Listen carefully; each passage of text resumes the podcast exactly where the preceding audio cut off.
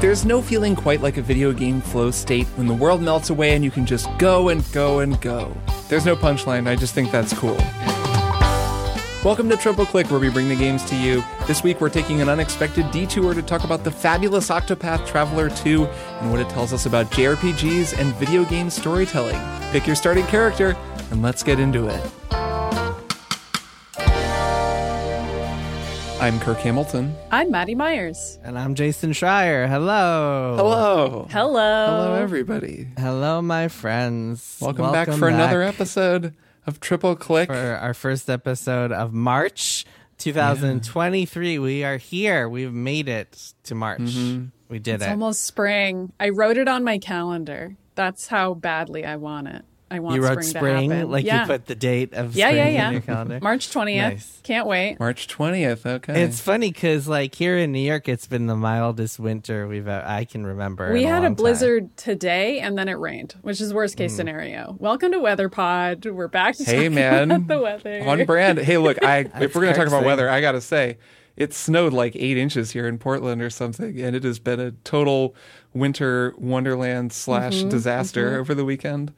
A lot of places closed down. A lot of uh, a lot of ice on the road. that's that's the situation here. It's gonna snow again for the next few days. Mm. So I'm just Aside from in it. today, it's been the mildest winter, is my point. So it almost feels like it's already been Well, spring. you can come over anytime. You want to build a snowman?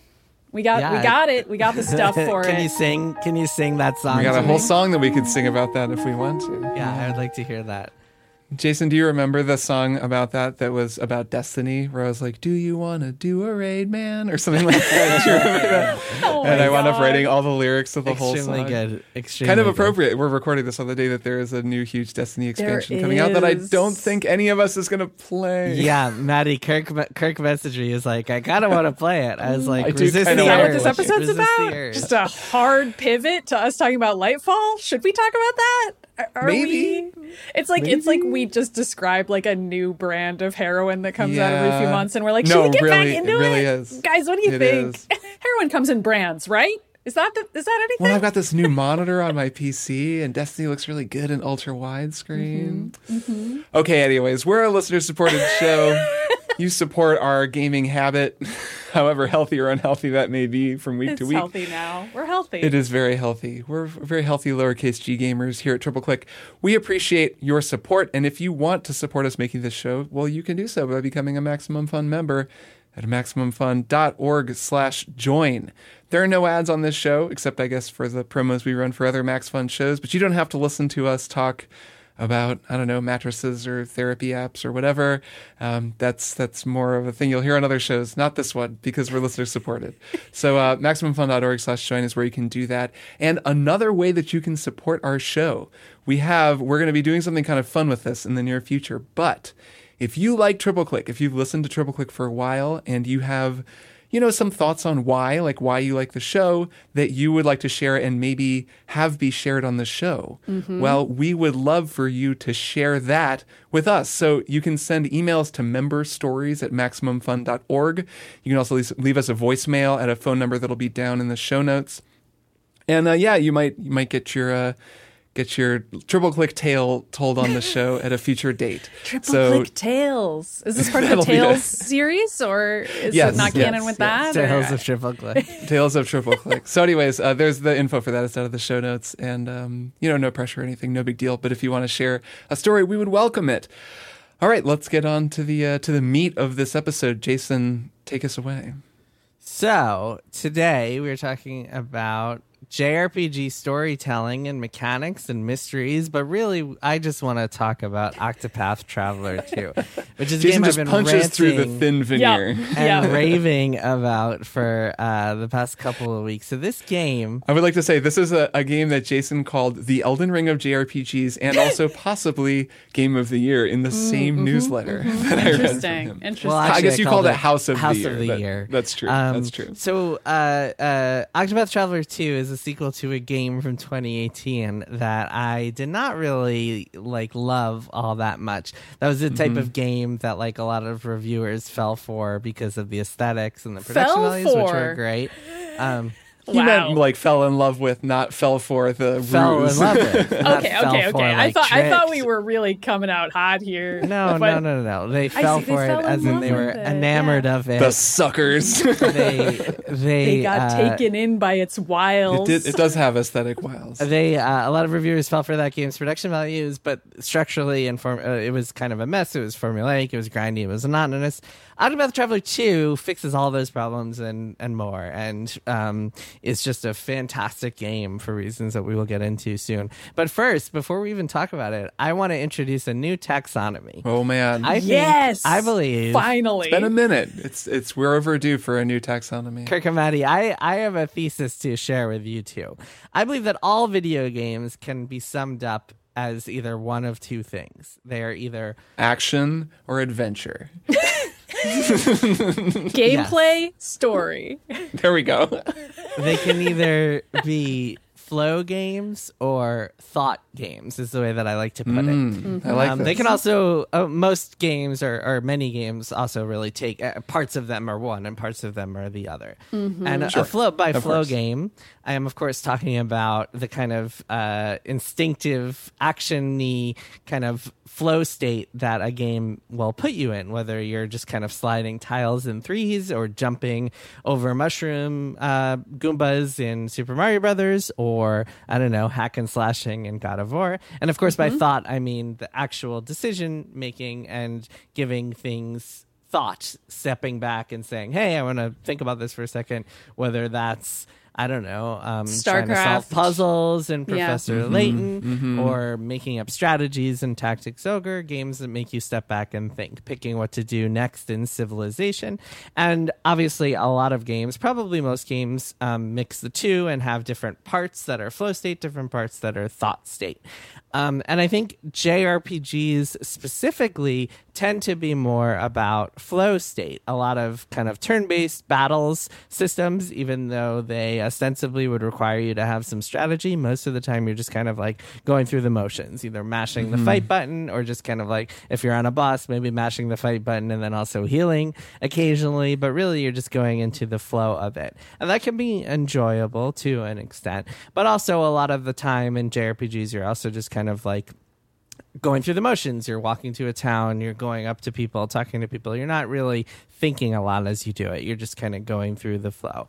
And again, that is a certain type of gameplay. I don't think it's a problem. But I found personally over the course of my gaming career, so to speak, that I really like games that have an emphasis emphasis on the thought or or put kind of at least blend the thought in with the flow to the point where you are really you really feel like you are making decisions constantly. And the games that i enjoy most with the exception of threes tend to have thought in some capacity. When i think about recent games for example um, maybe uh, uh, uh, the case of the Golden Idol, that's entirely thought. Return of the Dinn, that's entirely thought.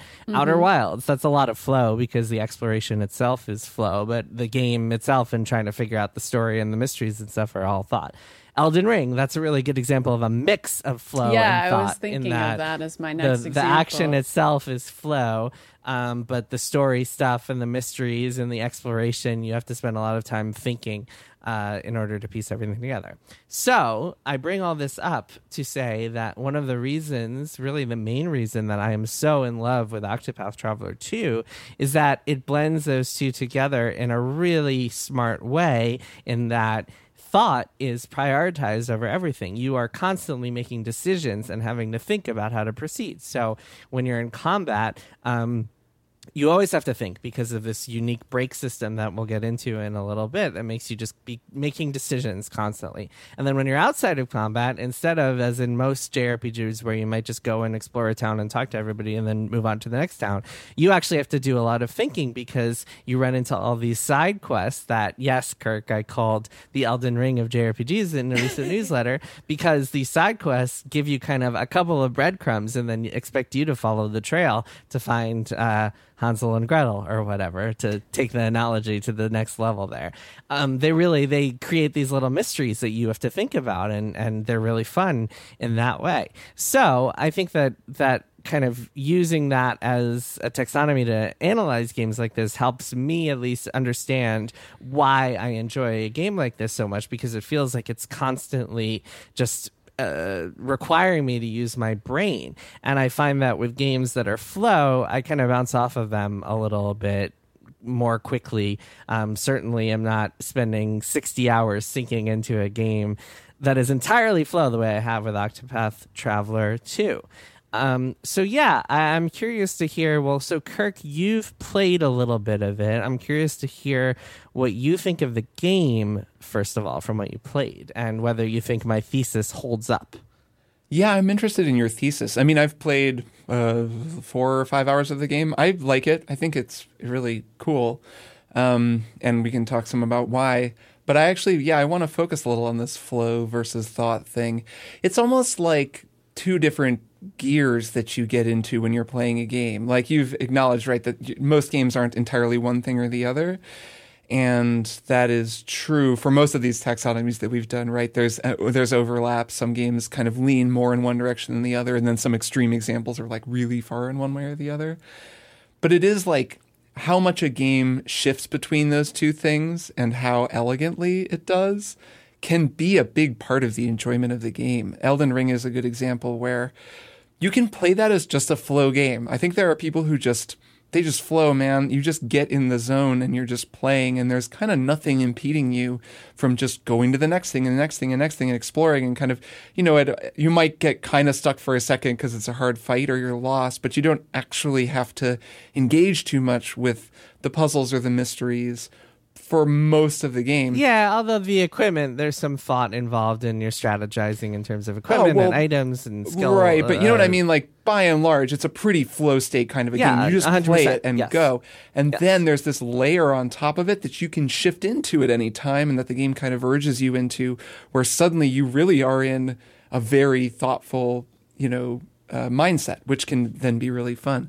With Octopath 2, I don't know. I I'm definitely in kind of a flow state with the game a lot. I think that it kind of flows along, and that's for a couple of reasons. It's partly the way the combat works, and it's partly the way that the writing works. So this is a game where you, like the first game, there are eight main characters who all feel like they would ordinarily be side characters in a role playing game. And the way I think of this game, what I think is such a cool idea about the first one and is executed much better in this one, is that it's like they removed the silent protagonist from the JRPG or just from the RPG. And they said, what if instead of having this kind of empty vessel of a character who everybody orbits for the story, we just removed them entirely and then had the whole story just be about the interesting side characters that everyone always says are the best characters and the best stories, anyways. And then the story was just a series of loyalty quests that gradually overlap more and more and more and become kind of this tapestry rather than the loyalty quest being the best part of what's otherwise a just chosen one narrative or whatever in an RPG. So that's the structure of this game. And the first game I didn't love either. I played three or four of the act ones and then just kind of went and played something else. And that was because a lot of the characters were pretty tropey, or very tropey actually, and uninteresting. And what I'm finding in this game is it's not that the characters and the stories aren't tropey. They're really tropey still. They're I don't actually have to think too much about what's going to happen because each one is this little, you know, serving like individual serving of a little story where it's like, oh, I am the son of the king and the king is old and my war loving brother is really powerful and leads the army. And the king says he wants me to take over because I understand peace. But then my brother betrays both of us and kills the king and he takes the kingdom. It's like, okay. like, or another one is like, I, I have been framed for the murder of my family and now I'm in prison and I need to get vengeance on the, you know, friend of mine who betrayed me. Like they're all like that so far. I know there are there are kind of variations and twists, but they're well enough written or interesting enough. They subvert the tropes enough that I'm like enjoying them. But actually, I'm kind of just flowing along. And I think that's partly because of where I'm at in the story. And I'm curious how this compares to where you are, Jason, since you're near the end of the game. But it is like this, these early goings of this game are actually very flow like because it's just you know, learning the the ropes of a JRPG combat system and then just going through these like pretty familiar, pretty cliched stories that are still enjoyable enough for me to like and of course look and sound absolutely gorgeous and so it's just very pleasant to play. So, okay, I want to uh, just make one more point on thought, and then I want to throw it to you, Maddy. I know you haven't played Octopath Traveler, but I'm curious to hear your thoughts on this dichotomy and JRPG storytelling in general. But first, Kirk, I, I just want to say so when I think about thought, on a macro level in a game, I think another part of it is kind of like mapping out your, or kind of even figuring out what to do um, what you're going to do, your kind of mental task list. Okay, I'm going to go over here and then I'm going to do this quest and it'll lead me over there and then I'm going to do that and it'll take me there.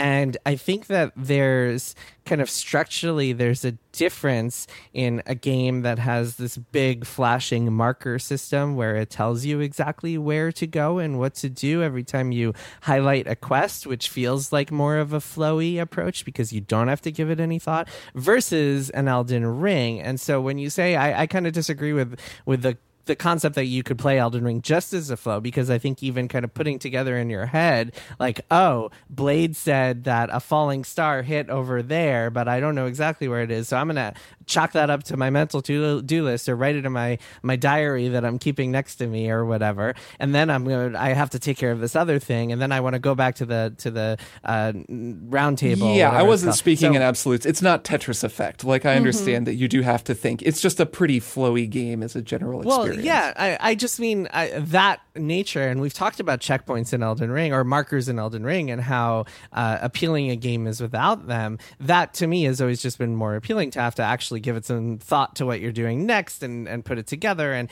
anyway, yeah. Octopath 2 has that in spades. So I might, I mean, I've picked up the game and played for two hours without following any of like the main quest lines and just being like, okay, so I have to bring this person using my path actions, which are these character actions you can take outside of combat, like guiding someone or dueling someone or stealing from someone, an NPC. Um, so I'm going to use a path action because this woman says that her, she was engaged to marry someone someone but has never even met him and wants to meet him. So I'm going to go find him. And oh, while I'm there, I can also go explore this secret dungeon that I just found but haven't had a chance to visit yet. And then I'm going to go do that and then this and then that.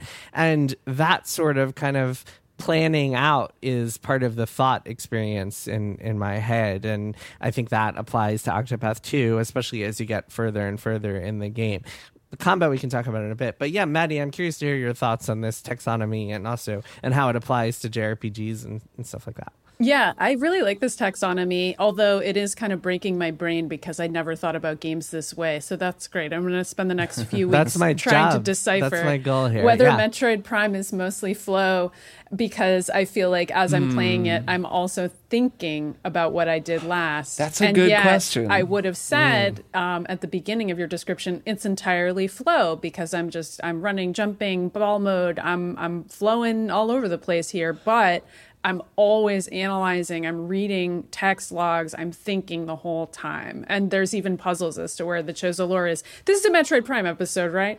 But yeah. no, let, us stay, can we stay on Metroid Prime for a second? Like the, I, so I've been playing through Metroid Prime as well and also continuing to play Dead Space remake. Mm-hmm. And there's definitely an interesting difference along the lines of this yes. sort of dichotomy is that in Dead Space, it's a lot more flow because I'm going and doing things like I'm going and now getting whatever. You're on discrete tasks that you can barely stuff. accomplish due to the high octane environment you're in. Yes. Well, it's always like, well, the plants are going to kill us all, so you need to go deal with the plants. Or like, oh, the engines are broken, so you need to restart the engine. But in that game, you just press a button and a little laser pointer tells you where to go, and mm-hmm. then you just follow the line, and you're going to fight some monsters and press a button, and then some people will tell you to go somewhere else. Where in Metroid Prime, it is a lot more thinky. Yes. Because you have to shift gears a lot out of that flow state because you can't just run around because you a mm-hmm. lot of times don't know where you're supposed to be going. yeah. And have to remember where you were and yeah, yep. what this unlocks, yep. etc. And that was one of my favorite things about Elden Ring was that shift between flow and thought and I agree with you, Jason, that the fact that it blends those two things is what's so exciting about it because I really like the thought parts. I mean, we've talked about Case of the Golden Idol a lot, and I agree that's almost entirely thought.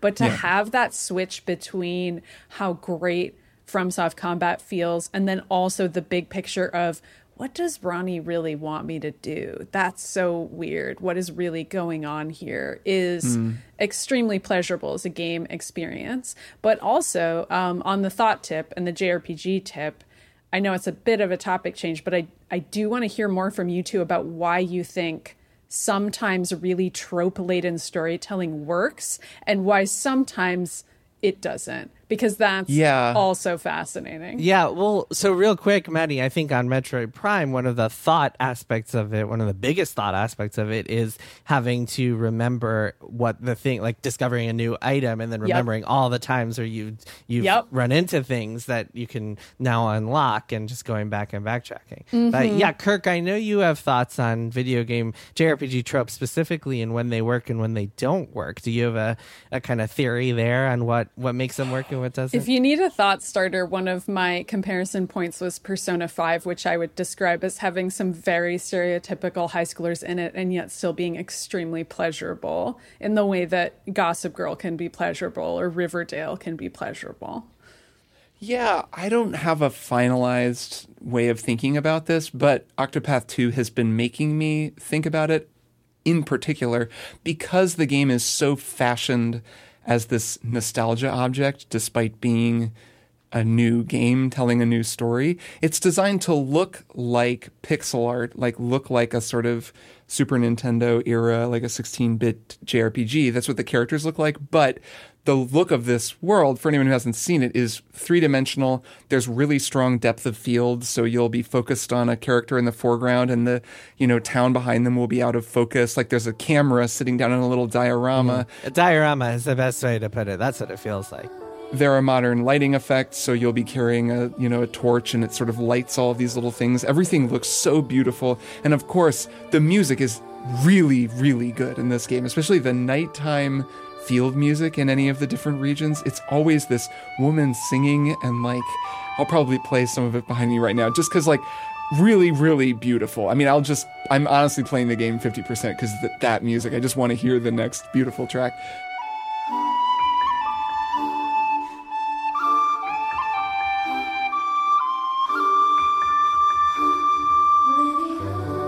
Hi everyone, Kirk here as I edit the episode. I just wanted to credit the composer on Octopath Traveler 2. It's Yasunori Nishiki, who is also the composer on the first game. And while I didn't love the first game, I did love the music and I love the music for Octopath Traveler 2.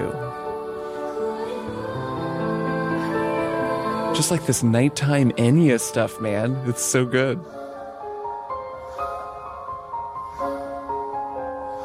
Okay, back to the episode. So there's this kind of nostalgia play going on with this game that I don't mind at all, and that I have a hard time differentiating from the nostalgia that I feel when I play, say, Final Fantasy VI or Suikoden 2, the games that we've played through together, mm-hmm. because it's weird. It's like back then in the late 90s, people were just making games, and I don't think they were made to evoke nostalgia, even though they are often very sort of uh, emotional and nostalgic stories. There's a lot of sepia toned flashback, there's a lot of melodrama, but they were modern stories being told at the time.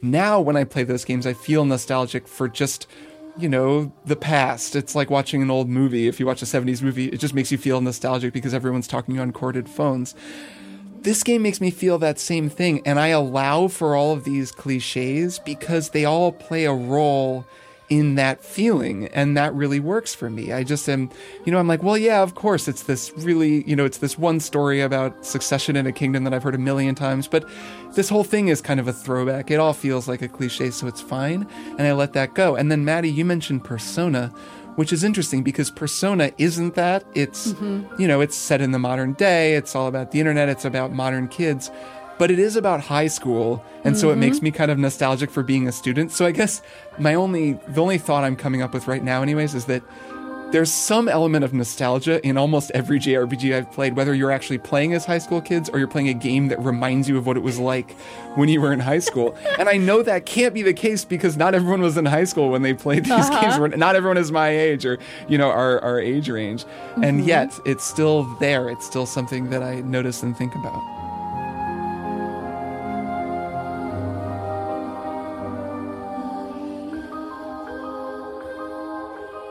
There's something to a party being similar to a clique, though. And when was the last time you were in a clique of five people? Maybe it was high school. I don't know. I can kind I'm of in the see triple clique of there. three people. Well, the triple clique. Well, yeah, of that's three just people three of right us. here. But um, yeah. So Kirk, I just I don't think well, I'm curious to hear your thoughts as you play more, but I don't think that the main appeal of this game is those main stories. Like the stories are fine, whatever. Sure. The characters are fun, but really the appeal of this game, at least for me, is being in this world that just feels so vivid and rich with detail and beautiful and full of like these NPCs. That the the thing I've enjoyed most about this game is just going around and using the path actions that let you see NPC descriptions and just seeing how whoa, all these people because everybody has if you go around and you use that path action on npcs in any town everybody has their own little personality and like twist or subversion or trope and some of them connect to others. I mean one of the highlights of this game for me was just getting to this new town and there's a castle and you go into the town and there's this um uh, uh princess standing outside and you talk to her and she says something boring whatever it doesn't really matter but then you check her description by using your path actions and it's like this princess it's basically this is me paraphrasing but this princess has been surrounded by suitors for the past year but she isn't interested in any of them. Uh, if only people knew that she was secretly in love with her childhood friend. And then you find the childhood friend. And again this is all entirely just completely like random npc detail. It has nothing to do with the main story. You find the childhood friend and it turns out it's a woman. And Mm-hmm. oh hey that's this cool little detail that you just find in the game. And that sort of thing is everywhere. There are like probably two dozen towns in this game and each of them is full of npcs with their own just like rich backstories and details. And then on top of that, you'll just find secrets like like hidden all throughout the world map. Another one, and I'm sorry if this is spoiling things for people, but I just can't resist like sharing all this stuff. Um, you can find uh, you can find this guy just randomly in the map, this little guy who is like um, a soldier, and his his description he's described like his NPC name is described as like amateur story or soldier or training soldier or something. And Hikari, who's one of your characters, has this ability to duel with people. And when you talk to this guy, he says, "I need to train. I wish someone would train with me." And so you use Hikari and you duel with him. And then after the duel, um, you can kind of cycle in this game. You just press a button to cycle between day and night. So after the duel, he's knocked out on the floor. But then if you cycle a day and then you go back to him, you'll see that he's uh, become he's no longer like a trainee soldier. Now he's like a, a, a training soldier or something like that. And if you try to duel him, he'll be a little bit stronger. And you can keep doing this. And he just gets stronger and stronger as you duel him more and more because he's like training. And again, this is just some random NPC. It has nothing to do with the main plot. And eventually you can get him so strong that he just kicks your ass. And then now he's arrogant soldier. And he'll be like, uh, the, ma- the trainee has become the master now. I no longer need you. Um, and it's just so funny. These little details are just so funny and rich and just really make the game, um, the game's world feel just like um, this incredible place that you want to spend all this time in exploring. Yeah, I mean, based on what I've played, I'm just reacting to what I've played. You know, I think there's it makes me think some thoughts about JRPG storytelling, but it to kind of explain the structure of this game, the way that it seems to work based on what you're saying and and what I've played, it starts out with a mostly undirected series of first acts that you can do as you build your party. And there is even some you know, like thinking, I suppose, to use this breakdown in the beginning where you choose your starting character and then afterward, you're actually, it's not clear what you're supposed to do. You're just sort of at the open world and you can do whatever. And then you realize, oh, if I just look at the map, it says where all the other characters are. So I guess I just go get them and then you have to go get them. So there is already some, you know, open-endedness. It's not telling you, okay, now go get the next person. They're right here. You could just get on a ferry and go across the ocean to the other side of the map and get a completely different person if they mm-hmm. look cooler. And then as you play, you get more and more characters in your party. And then each character has a unique ability. And you I know you explained this sort of, but to make it really clear to people, there are eight characters, Octopath, and each one has this unique ability. Sometimes they change from day to night, and you can change it from They day to night. do. So they all have different abilities. Okay, they all have different night. abilities at day and night, and But some like of the abilities are similar. So they all do a bunch of core functions, and some of them cross over with one another. Yes. So there's crossover and there's basically there's an ability that lets you learn things about a person, an ability that lets you get people to come with you, an ability that lets you steal things from someone or abilities from someone. Those are you know that kind of thing. Mm-hmm. And this guy Oswald, for example, has he's the one with the Count of Monte Cristo back backstory where he's been wrongly imprisoned. yeah, there's even some of that in his act one, where his ability is that he can like study someone and learn about them if they're, you know, close enough to his level. And so you're in this prison and you have to learn about people. And it's very fun because you'll talk to a guy and he seems kind of shifty. And then you study him and you realize, oh, okay, this guy's actually a rat and he's been mm-hmm. turning people into the guards forever. Mm-hmm. Mm-hmm. And, um, and that's really cool. So then out in the world, you can, I can imagine how as you build a party, they become this multi-pronged puzzle solving uh, sort of apparatus that I can adjust and move through the world. And while, yeah, you can go do their stories and learn what's going on with them narratively, the fun of the game, and it sounds like this is what I'm very excited about with this game, is that there are all of these little hidden puzzles that you can solve all these different ways with your cool little toolkit, depending on which characters you have and how creative you can be with their, their individual actions. The thing I want to throw out there, and this is for all three of us since we've all played this game, is this is true to the lineage of a lot of the JRPGs that we've played, especially Suikoden 2, right? I'm not like imagining this, that a lot of these opaque mysteries, these things where you go talk to someone with a certain person in your party, and then you come back later and there's something has changed and there are all these little hidden stories. Isn't this kind of the, very similar to what was going on in Suikoden 2? Yeah, to some extent. Suikoden 2, I would argue, is more opaque, and there's a lot more of like you kind of need to have a walkthrough. Really, all of this, I mean, a lot of this lineage can be traced back to the NES slash like Atari slash arcade days back when they wanted you to buy the strategy guide and like call up Nintendo Power Hotline to to, to get your to get your clues for what to do next. That's why a lot of that stuff had esoteric secrets. I think this is a lot more fair in its side quests, although there's some that I still haven't figured out or some little bits and pieces of the game that I still am trying to piece together. Um, and that's why I mean, uh, you you mocked or gently mocked earlier when I called this the Elden Rings of JRPGs, but it's really similar in a lot of ways. And I think the the secrecy, the I, I only laugh because it's just a little bit Skyrim with guns. Like calling anything the Elden Ring of anything just makes to. me laugh. I mean, I hope you saw some of the irony in in that uh, in the Of. Substack newsletter headline. Um, but I also I want to talk about the combat because I think the combat is really like that's what you spend a lot of your time in this game doing is fighting battles, and I think it's really worth bringing up because it's just so much better than your average turn based system. And Kirk, I think um, it kind of it gets more complicated, more complicated and more interesting the more you play, as as is often the case with these kinds of games. So the way the combat works is it's turn based. Um, you see your character's turn order on the top of the screen, um, and every enemy you encounter has uh, weaknesses, right? And so when you meet a new enemy, you'll see on the bottom of their kind of uh, avatar, whatever the picture of them, you'll see a number, and then you'll see a bunch of kind of question marks. And the question marks each represent a different weapon type or element type. So an enemy might be weak to spears and fire or whatever it is. And the number, if you every time you hit them with one of those weak points, that number goes down. And so if it starts at five, you hit them five times with different swords, um, and that's their weakness, then they go to zero. And when it hits zero, they're called broken, and they take more damage, and they're stunned for a turn, so they can't do anything on that turn. And basically, they're just weaker. Um, and so as you play more and more, there's also this whole boost system where you can like give your uh, characters extra uh, power or extra hits using a kind of a special currency called bonus points or boost points that go up every turn. Um, and so as you go, this gets a lot more elaborate and complicated because eventually you'll get to bosses where you really have to start thinking and doing less of the kind of easy flow state, like, okay, I'll just smash this random encounter with my dagger a bunch of times and that'll be it. Um, and Kirk, it's worth noting that in the chapter ones, most of the enemies you face are weak to whatever your character Yeah, has. So that's it's a little, yeah. little more straightforward.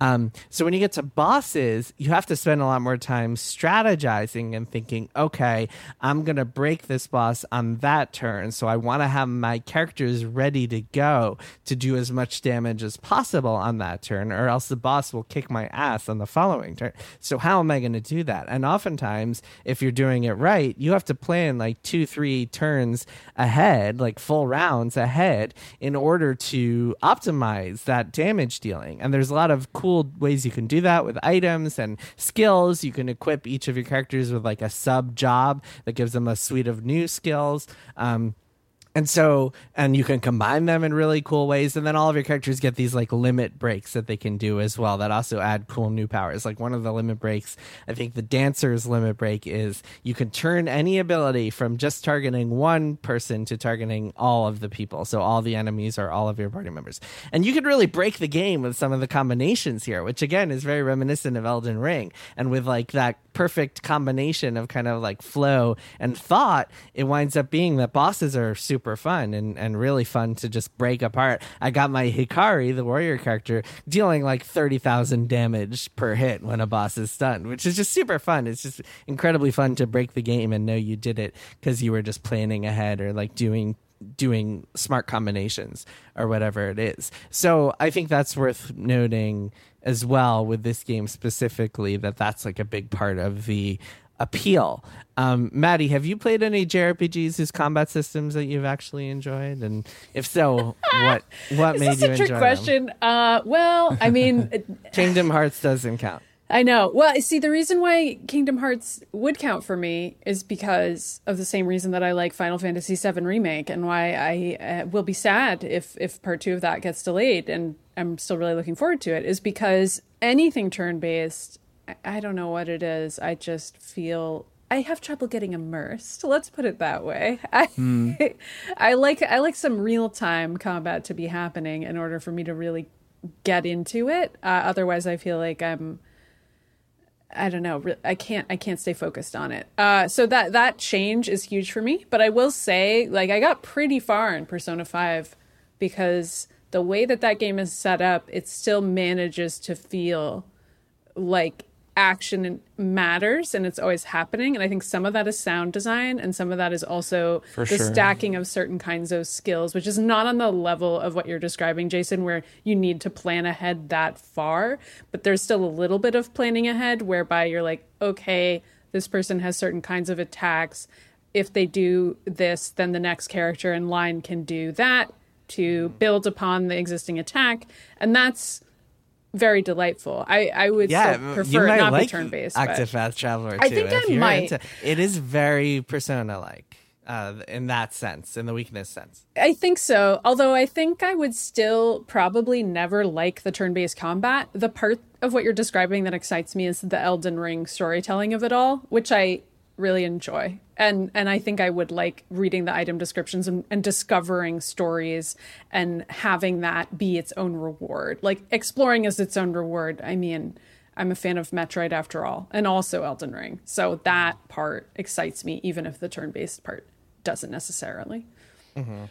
Yeah, I agree about Persona 5 in that the combat it's so punchy, the animations and the sound design are so Yep. killer and it's it automates some things that Octopath Traveler 2 purposefully de-automates and it moves a little bit faster. But they're actually mm-hmm. really interesting comparisons because Jason when you begin describing the combat system in Octopath Traveler 2, I'm sitting there thinking, okay, how would I be hearing this description if I hadn't played the game and had just played Persona? And it mm-hmm. starts out, you know, you're like, well, you know, each enemy has different weaknesses and you want to hit the weaknesses because then you break them if you hit the weaknesses. And that's mm-hmm. all. I mean, that is just Persona. Yeah, but there are these similar. But there are these crucial differences in that Octopath Traveler 2 makes you take, I think, time into consideration in it on a different level, which is pretty cool because in Persona, you break an enemy and they're down. And then if you break all the enemies, they're all down, and then you just get to do a ton of damage to them, and then they're back up, right? That's Yep, the kind yep. of the sort of fulcrum around which all the combat cycles is this get them all down, do that big funny attack where they all jump on them and do a big cloud of melee, and then they come out and then you keep going. Or you beat them with with that attack. Where in Octopath, what's cool is you hit them with at their weak spot. A lot of times enemies don't immediately go down unless it's like you said at the very beginning when they're just showing you how it works. But even where I am, like a little later on, you have to hit them a few times and it Yeah, you shows have you how many times you number have to hit down. them. So it gives you that information. So you're looking at the number thinking, okay, like Throné, for example, who's the thief character, her ult, like which charges pretty fast, lets her do two attacks.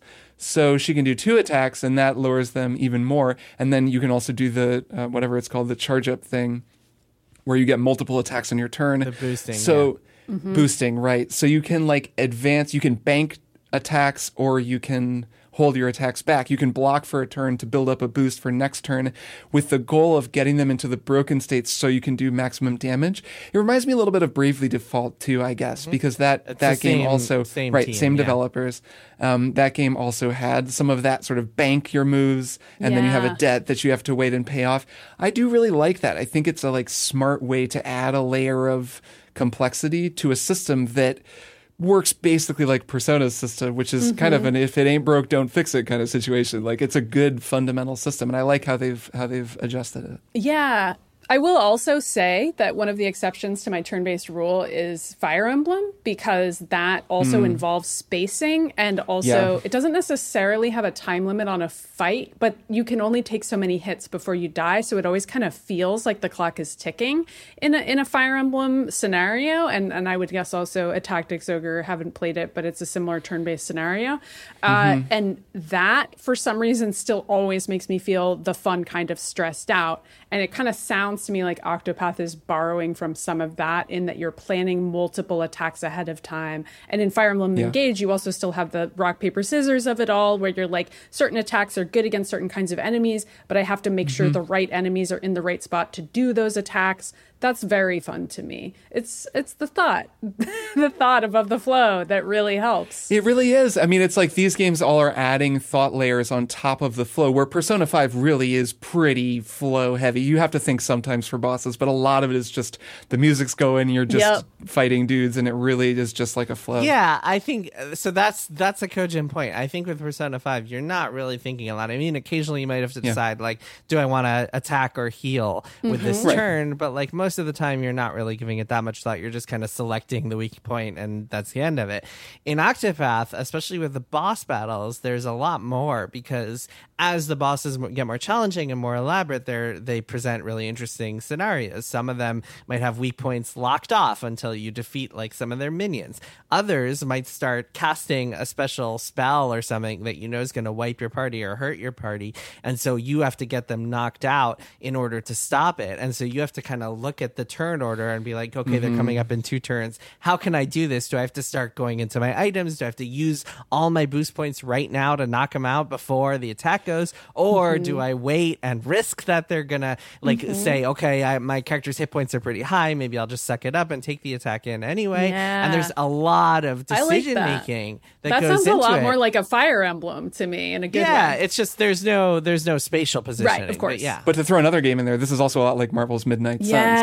Oh my hmm. God. You're so So right. especially the later battles in that game, once you start taking on the super tough enemies that can regenerate health, there were so many times where I wound up in those situations where the fight is starting and I'm like, okay, I got to burn everything down just to get these two enemies off the Yep. board. Mm-hmm. How am I going to do it? And then you wind up in this much more kind of min maxy strategic thinking layer than just, mm-hmm. all right, whatever, I'll attack the first few guys and we'll see what happens, which is, Yeah. yeah, really pleasant, especially when a game can sort of manage that gear shift. Like it can pull you from one mode of thinking to the other Mm-hmm. effectively, which all of these games I would say do pretty well. oh yeah. yeah it's really smart and it's like it's constantly presenting you with these decisions and i think that's just what has made it so interesting for me and so, so good for me is like it actually saying hey you have to think about what you're going to do next you can't just go through the motions the way you would in most turn-based games or most jrpg combat systems All right. yeah. You're kind of selling me on it. Maybe yeah it's it. really good it's a Pretty cool game. I do I do really like what I've played so far. I'm really You'd digging it. really like the music. You'd really like Oh, the, of the little descriptions. I think you might be tempted, Maddy. You might be tempted to skip all the cutscenes of the main character stories because, like, the main character stories. Uh, that's not why I'm playing the game. I think they're fine. Some are better I mean, than I did others. skip a lot of Fire Emblem Engage cutscenes, so It's it's you know. uh, head and shoulders above Fire Emblem Engage for what it's Good worth. to know. Storytelling so just to give you just to give you a taste of it. So yes, Kirk Kirk kind of summed up a couple of them. I picked my starting character was Throné, who's this thief who like lives in the back alleys of this like New York like city. Um, by the way, the the game it's it's not set in like a medieval fantasy world. It's set in like a turn of the 18 of the 19th century like industrial revolution type Mm-hmm. world with like a Wild West section, like a samurai section, and like a there are deserts and snowy fields Set and in a theme scholars. park. And it really is. It's like they're different Westworld. areas. It's in yeah, it is Westworld, Westworld. It is is exactly it's set in thinking. Westworld. Um, so Throné, her story is that she's like part of this gang of murderous thieves who like go on assassination missions and stuff, and she decides to break free of them by killing the people who run the organization, and like winds up on this quest to to find them and and hunt them down. And there's some cool stuff there. Um, again, some of the stories are better than others. There's one who's just like it's so funny in comparison. One who's just whose story is entirely I want to go be a cool a big dancer in the big city. I want to be a popular dancer, and that's uh, you might think that her story goes places, but it doesn't. That's the entirety of her story. Is that she wants to be a dancer. They Um, really do feel like JRPG side characters, which is nice because do. even if a story is kind of whatever, you play through it pretty quick, and then you're on Yeah. the world and exploring and doing the, the fun stuff. Other, another thing I wanted to note is two big things that I think make the most significant impact when it comes to changes from the first game. So, one is that in the first game, it never really felt like the characters were connected because each of their stories, you just see them solo, and some of the stories, it didn't really make sense why, like, the, the, the villainous thief was hanging out with this, like, pious cleric type, and it didn't really work um, for various reasons. It felt like eight people on an independent adventures, and uh, like it made no sense that they were traveling together. In this game, first of all, none of them are really either too good or too bad, so it kind of makes sense that they're they're hanging out together. They're all more in the kind of ranging from chaotic neutral to like uh, to uh, like I don't know chaotic evil, like a little bit of evil, evil, here yeah. and there. Um, there's nobody who's like super great or anything except maybe Hikari. But um, more importantly, you there's a lot of a lot more party banter. It's called where you like press the plus button on your Switch and you'll see an optional little skit when they talk to each other. And this time, instead of just it being random little skits that happen every once in a while, they happen a lot more often and they happen during the story missions, so you can see whoever's traveling with your party actually comment on what's going on, which really adds a lot of flavor to it. So in the story cutscenes, you still just see your one character, but in the optional party banter, you see other people talking to them and being like, "Oh, how did you feel about this? Oh, you look like you're struggling because of this," and they actually talk about what's happening. So it feels like they're traveling together. a little thing that I like is also just that in combat they'll just be like, "Nice job, Hikari! Yeah, way to go, Yeah, Throné!" yeah. Uh-huh. And it's it's very heavy handed, but actually it it sort It of helps. works. Yeah, it helps. Mm-hmm. Yeah, it makes it feel like they all know each other. and the other, just real quick, the other really important thing is that in the first game, and this was the worst part. This was what really just made me not like that game very much, um, or at least not love it. Um, every single chapter followed the same formula. You get to a town, some cutscenes play, you use your path action, you go through a dungeon, and then there's a boss, and that's it. And that happened 31 times. There was one exception. there, four chapters. I can't eight believe you played that whole game, man. Well, I You're- was reviewing it. Yeah, I had to and finish you're the it. you're the JRPG man too. Um, I'm yet to it's, uh, grind. I haven't had to grind once in this game, and I'm basically almost done, which is nice. Um, so yeah, so it was just so formulaic. This game switches it up. Like some chapters, there's no bosses. Some chapters, there's no dungeons. Some chapters like do things differently, have two dungeons. Sometimes Mm-hmm. chapters branch. So it might be like with Throné, for example. After chapter one, there's like mother's route and father's route because you're going to find mother and father, and so Mm-hmm. Go find them different with your knife. yeah and so exactly and so it just feels uh, it's it's kind of some of the changes are subtle and small but it just makes it feel so much better than the first game because you're Yeah, not just following the. Mm-hmm. same formula over and over again and you don't know what to expect there's a ton of variety a ton of interesting stuff that happens and yeah man this game i could just go on about this game forever because i haven't been this hooked on a game since probably elden ring and really it's one of the best jrpgs maybe i've ever played like i love it it's just Wow. Fantastic House of the Um, Year, Jason Schreier. yeah, I, I love it. I think it's awesome. And I think, yeah, Maddy, I think even you would get a lot out of it. I mean, best JRPG Jason's ever played. That means I might think it's okay. Yeah, It's exactly. a bold statement. All right. Why don't we, uh, uh, we've given this enough thought, so why don't we flow our way to uh, the next segment? We're going to take a little break, and then it's time for one more thing.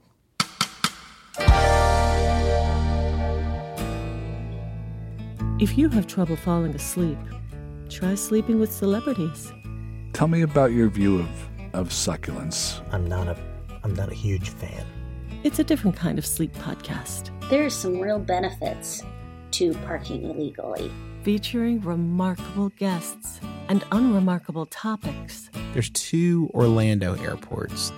From the creator of Depresh Mode with John Moe, it's Sleeping with Celebrities. Every week on Maximum Fun. Nighty night, sleepyheads. Hi, I'm Jesse Thorne, the founder of Maximum Fun, and I have a special announcement. I'm no longer embarrassed by my brother, my brother, and me. You know, for years, each new episode of this supposed advice show was a fresh insult, a depraved jumble of erection jokes, ghost humor, and frankly, this is for the best, very little actionable advice. But now, as they enter their twilight years, I'm as surprised as anyone to admit that it's gotten kind of good. Justin, Travis, and Griffin's witticisms are more refined, like a humor column in a fancy magazine. And they hardly ever say bazinga anymore. So, after you've completely finished listening to every single one of all of our other shows, why not join the McElroy brothers every week for My Brother, My Brother, and Me? All right, Kirk, Maddy, it's time for one more thing. Maddy, take us away. Okay, I saw RoboCop for the first time. Pretty good For movie. the first time. It's so good, isn't it? So. I'm so excited you watched it. I love RoboCop. Man, it's a Yeah. good movie.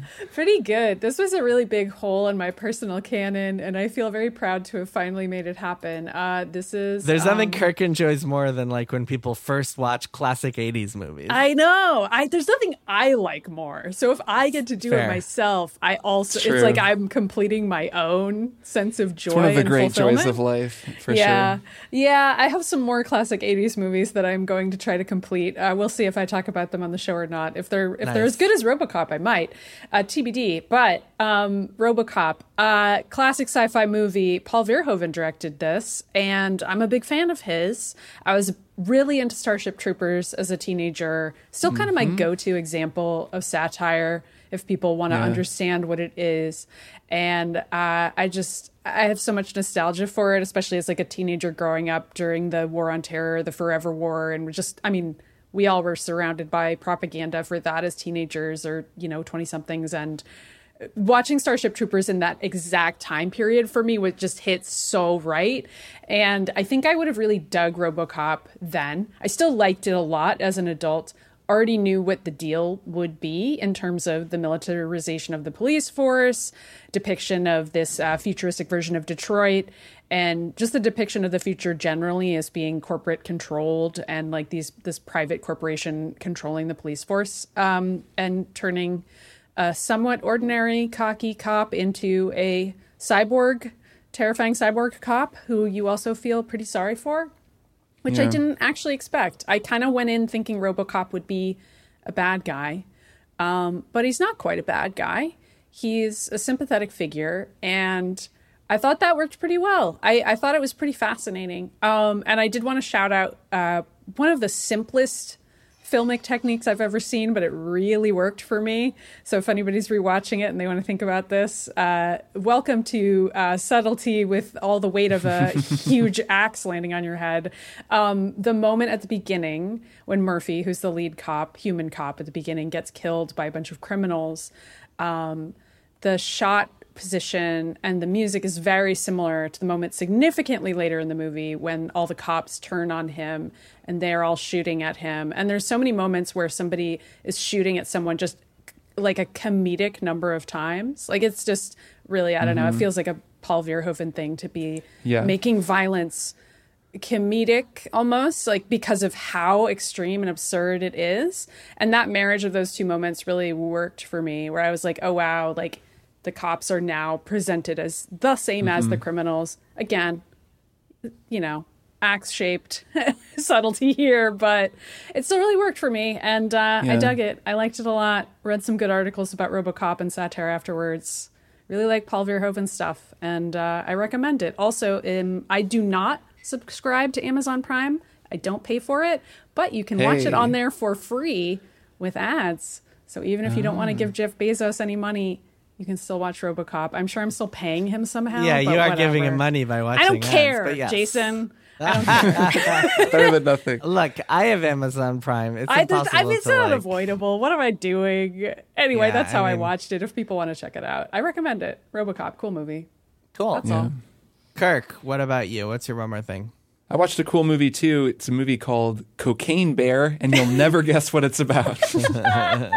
Is this uh, as soon as I saw that name and the trailer and everything about it, I was like, this is like them trying to recreate Snakes on a Plane for like the modern era. so, well, Is with it? Things on a Plane is pretty recent. Uh, They're they're both the modern era. It's not that recent. That was like Um, 15 is it? years Yeah, ago. it's pretty long Hold on, I'm gonna look this up. Snakes on a Plane was 17 years ago, Kirk. 17. Wow, okay. 17 Time years flies. ago. so it's the same kind of idea, yes, uh, but I would say a much more successful film overall and a really good time. So I'm sure everybody listening to this knows Cocaine Bear. Um, I'm not on social media, but I'm guessing that there's a lot of Cocaine Bear on social media. Um, this is based on a true story um, where a guy jumped out of a plane with a bunch of cocaine and then died on impact or his chute didn't open. I can't remember. He dropped all the cocaine and they couldn't find all of it. And then it turned out that a bear ate a bunch of the cocaine and died. That's the true story. Yeah. And the, the filmmakers, um, this is directed by Elizabeth Banks, the wonderful comedic actress who now directs films. She directed, I think, Pitch Perfect 3 as well, but was the star of so many. You've seen her in everything. She's great. Um, she directed actress. this. And the question this movie asks is basically like, well, we know the bear died. but We don't know what happened. Um, Before in then. between before then and also maybe the bear didn't die and sort of what, what would happen if the bear was an apex predator on cocaine? Right, and um, and cocaine just turned a bear into a superpowered bear, which is basically the premise for this extremely, extremely silly sort of comedy slasher, you know, animal attack movie along the lines of yes, Sharknado or Deep Blue Sea or um, Snakes on a Plane. Though I watched Snakes on a Plane, I mean, it was a long time ago. Evidently, it was 17 years ago, and I remember thinking, this sucks. Like this movie is nowhere near as good as the premise. This whole thing just feels like a bit that shouldn't have been made. And it was just kind of slapdash and not very satisfying. This movie is really entertaining. Um, I went and saw it with some friends. Uh, Emily and I went to the theater. If you can see this in a rowdy theater full of people, it's really fun because everyone is reacting and because the movie is very much designed to be viewed that way. It's super funny, it's super silly, it'll be gross and ridiculous, and it's just it's very very funny. But um, it's also just a better put together movie. Like there's a there's real work put into the special effects of the bear. They really kind of did it. The bear looks amazing, and all the scenes with the bear are great. There's one set piece in particular that involves Margot Martindale in an ambulance with the bear chasing the ambulance and a bunch of people. That's the it's the the movie kind of peaks early. It's definitely the peak of the movie, but it's awesome. And it had just been a long time since I'd been in the theater for that kind of like, whoa, oh, oh, like everyone yelling and like laughing and cheering. And that alone was was really fun. Uh, Is it really? You say it peaks early. Does it really sustain across an entire movie? It feels like it should be a twenty-minute sketch. It- well, it's a 90 minute movie. Yes, it Okay. does. Um, it's a 90 minute movie. I wish that the climactic scene had been as great as the mid film ambulance set piece. So it was like, that was a little like, ah, if, if only they had had the climactic scene be just as uh, audacious and ridiculous. But yeah, no, of course, it's a 90 minute movie. You're sitting in a theater, you're having a beer, it, it flies by. It's great. It's like the opposite of, you know, a three hour Academy Award nominated whatever drama. Like it's, it's very much that kind of thing. And it's just funny to think I, the minute I heard about the movie and started talking about it with friends, I was like, this movie is going to destroy at the box office. It mm-hmm. did. It had a killer opening weekend. I bet this coming weekend, there's a lot of people like me out there telling their friends, hey, if you want to have a good time, go see Cocaine Bear in the theaters. And it just seems like as much as the James Camerons and the Tom Cruises of the world are like, come to the theater for our big, amazing, impressive things, and as impressive as Top Gun and Avatar are, a big draw is actually a movie like this or a movie like Megan earlier this year. These kind of silly, comedic, gross I out. should note we saw Megan a couple days ago, and that was part of why I watched RoboCop because I was just on that robot action movie kick. But Mm, sure, RoboCop's a sure. lot smarter than Megan. Megan's really fun though. I will say that. when it would, I and I, yeah, we're gonna watch Megan too, and I You bet it would have been fun It's to see in theaters. also, Ray Yeah. Liotta's last film, Cocaine Bear. Worth noting. Yes, um, yeah, they they it's a, a funny a funny performance and of course a fitting role. Anyways, it's a funny movie. It's it's a good time. I'm sure everyone already knows about it, but I just wanted to kind of co-sign seeing it in theaters because uh, there there are worse things you could do with a Friday evening. Co- Cocaine Bear also could have been the title of Ray Liotta's most famous role, Goodfellas. It could have just been called Cocaine Bear. This really is kind of a Goodfellas sequel. It technically maybe actually could be based on the character he's playing. Unclear. That's funny. anyway, Um, cool. My one more thing is a book Uh, I I read books while you uh you guys watch I just movies. I don't have time. Such a I need, I need flashy man. images on screen. Mhm. That's it. I just need cocaine and cyborgs. and That's robots me and Maddy. shooting people's arms. All I do blood. really is play Switch, uh, play Octopath Traveler 2 on the Switch. I'm like, I, I don't read books. No, I'm reading a book. Um, it's really, really cool. It's called Tracers in the Dark by Andy Greenberg. Andy Greenberg is a reporter for Wired, um, I think formerly of Forbes. And this book is about um, these kind of people whose job or who have spent the past few years tracing down criminals in the crypto world, in the cryptocurrency world. For example, um, the Silk Road drug network, the people who traced down the guy who was behind it, this guy who went by the moniker Dread Pirate Roberts from Yeah. Princess Bride. Um, and uh, uh, the book is all about like how they did it, and we meet some of these characters who did it. These people who are like into solving the puzzle of cryptocurrency and figuring out um, how you trace it, how you trace the blockchain. Um, one of the characters he introduces early on is actually the person who like helped co-lead this research paper on how blockchain um, and Bitcoin is not, or Bitcoin specifically, is not actually anonymous, and how you can trace da- trace back like who where the address came from, and all the you can't find like their name or personal details or anything. You can use that information combined with other information to potentially trace people, um, and how how many like uh, crimes that helped uncover. And it's really really interesting um, because so much of it is just like fascinating behind the scenes stuff. There's a whole section about this like corrupt FBI agent who himself just like wound up like on the take for cryptocurrency stuff and like wound up using his position to exhort uh, the Dread Pirate Roberts um, and the Silk Road and like get money out of them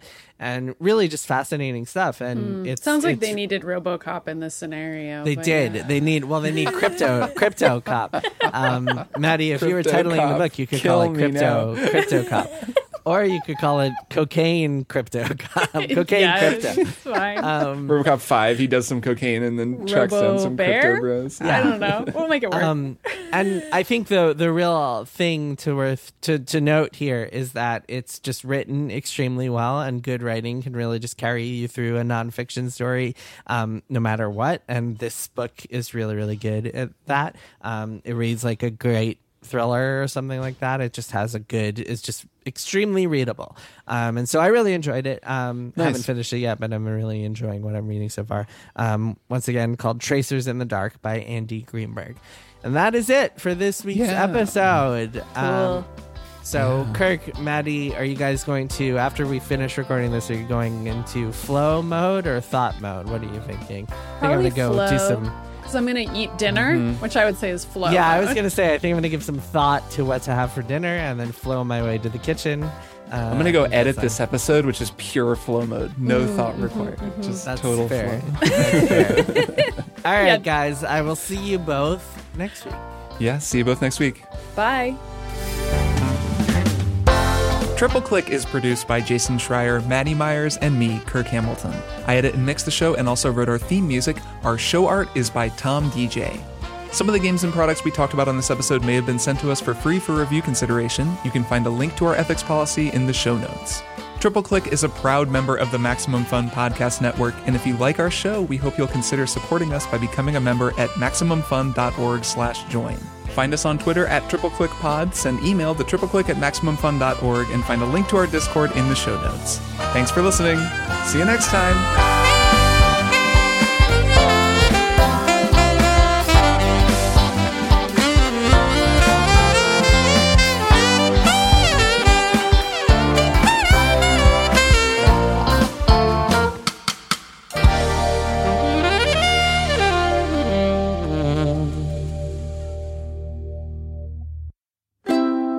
MaximumFun.org. Comedy and culture. Artist owned. Audience supported.